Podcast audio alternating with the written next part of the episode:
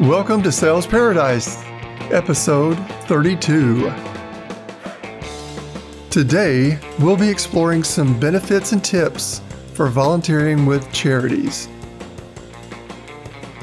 We have Greg Briscoe, who is the VP of recruiting at a company called Something New, and they do career advisory and talent recruiting. Now, I've communicated with a lot of recruiters on LinkedIn but when I saw his long term volunteering with multiple charities, I thought, hey, let's bring him on the show. I thought we could basically show the benefits uh, to a sales career when volunteering the right way.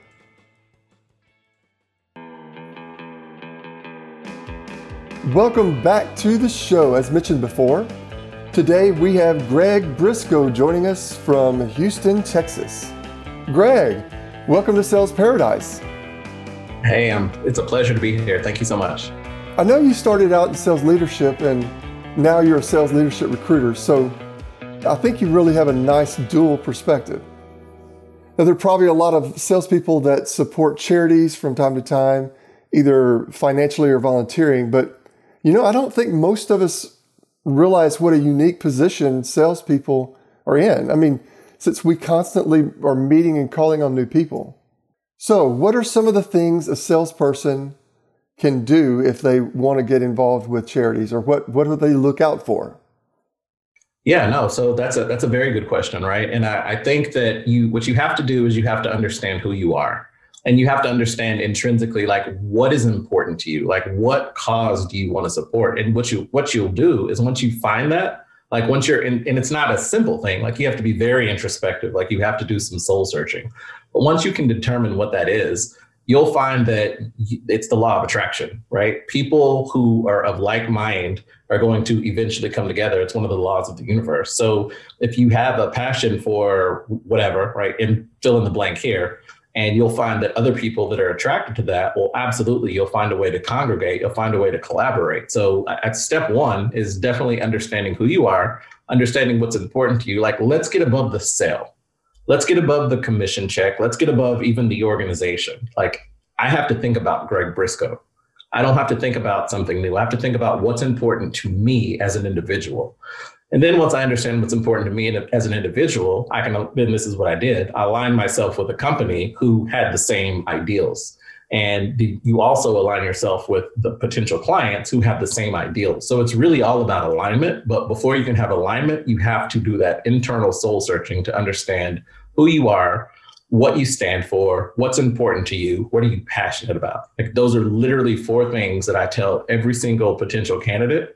Um, whether you are, are placed in the job or whether you're not placed in the job, it's irrelevant. Like that's part of people over everything. Like I want to focus on the person and I want to make sure that that person understands how they can, how I can benefit them, but more importantly, how they can benefit themselves.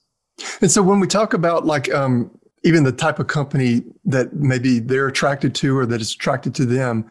Is it a matter of that they support a certain, uh, I guess, sector of nonprofit, or or is it just a matter of the type of people they are? What what are we talking about there? So I, I think it's a combination of all of the above. I, I think that you have to, you know, it. Yes, it is definitely the the person, right? Because even if you support, I, I don't know, once again, if you support um, animals, right? You might not work or volunteer at, um, you know, the SPCA, but that doesn't mean that you're not a supporter of animals, right? You might do other things. So it's it's not about the activity; it's more so about the cause. And if you understand the cause and you understand what's important, you'll be able to find like-minded people. You know, you might not volunteer at the SPCA, but maybe you um, donate certain meals, or maybe you you know go walk animals uh, for you know the animal shelter, or maybe you just donate money. I mean, whatever that case may be, like you can all meet in that one accord. You just have to define that accord, right?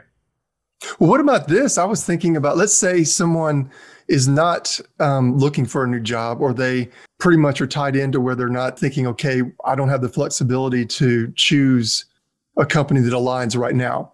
It's not about being self-serving, right? It's not about how do I leverage, um, you know, me being a part of this organization and how does this organization benefit me to getting the next job? Like the key is understanding like how can you nurture these, um, whether it's it's organizations or whether it's people, like how do you nurture what you have. So it's not about leveraging. It's not about how can I leverage this so that I can catapult myself.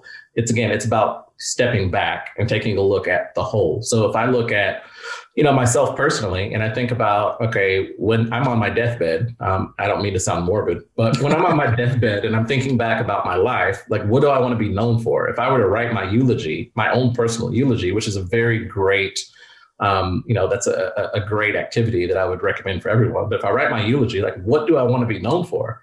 I want to be known for helping people. I want to be known for, you know, encouraging people. I want to be known for making sure that people feel better after an interaction with me than they did before the interaction with me. Like that's my legacy that I want to leave behind. So how do I do that? Well, I identify opportunities for me to do that. How can I nurture people, nurture groups? How can I nurture opportunities or interactions, whether we make the sale or whether we don't, whether we collaborate and do business, whether we don't, whether we volunteer together or whether we don't. Like if you come across my path, I genuinely want to make an impact on your life, and I want to, you know, I want you to be a better person than if you had not had that, um, you know, had that interaction. So I think it's really about it's, you know, I'll go back to being introspective. It's about knowing who you are. It's about understanding who you are and understanding what's important. And then once you do that, it's I'm not going to say easy, but it's now it's doable, right? It's uh, it, you have a lot more uh, the ability to align yourself with those people, those organizations, those activities.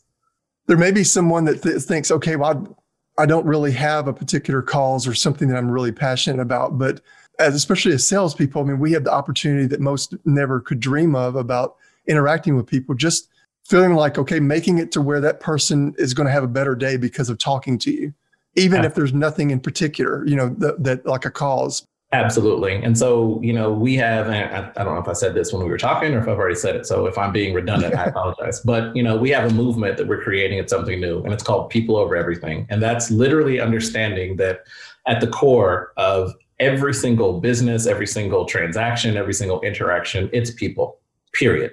Like the number one expense in any organization is people the number one indicator of a success or failure and the degree thereof it's people. So if you focus on people like everything else falls into place. So to your point um, if you can plan every single interaction and try to have an impact on every single person regardless if they are picking up trash or if they're the ceo or anywhere in between if you focus on the person like good things will happen 100% of the time hands down. Like it will happen. So if you the, the key the takeaway to that is focusing on people, focusing on relationships, focusing focusing on interactions with people, and then doing your part. Like, how can I benefit you? Right? How can I? And you're a perfect example, right? You you literally just said, "Hey, here's an article. I absolutely think that you would love it. I'm going to send it to you." I'm a better person behind that, and I appreciate you for it, and I'll never forget it. So, how do you have that impact, and how do you have that? Um, you know, those types of interactions regardless if you're you know if you're selling if you're not selling if you're prospecting if you're you know on a discovery call like it, it's all about getting outside of you know the job and getting into the person. Like it's just it's a paradigm shift in, in perspective in the way that you think. You know you mentioned one thing too. I really like the perspective of leaving a legacy because in sales or like whether you're in sales or you're an entrepreneur so much of you thinking about leaving a legacy as in building up a fortune right. and that type of thing. But really, regardless of how much money we make or anything, uh, the real legacy is something that's within our control right now. I would get way beyond your role. I would get way beyond your organization. And I would think about you as a person, like personalize this. How do you truly impact the world or leave the impact on the world that you want. And what does that even mean? And most people probably don't even think about that. I didn't. It took me a very long time to get to that, um, you know, to get to that point. But if I could give any advice, if anyone were to ask, like, you have to get introspective. Well, that is the end of a wonderful, wonderful interview with Greg Briscoe. So it's great having Greg Briscoe on the show. Now make sure to check out the show notes for additional information they're on salesparadise.com.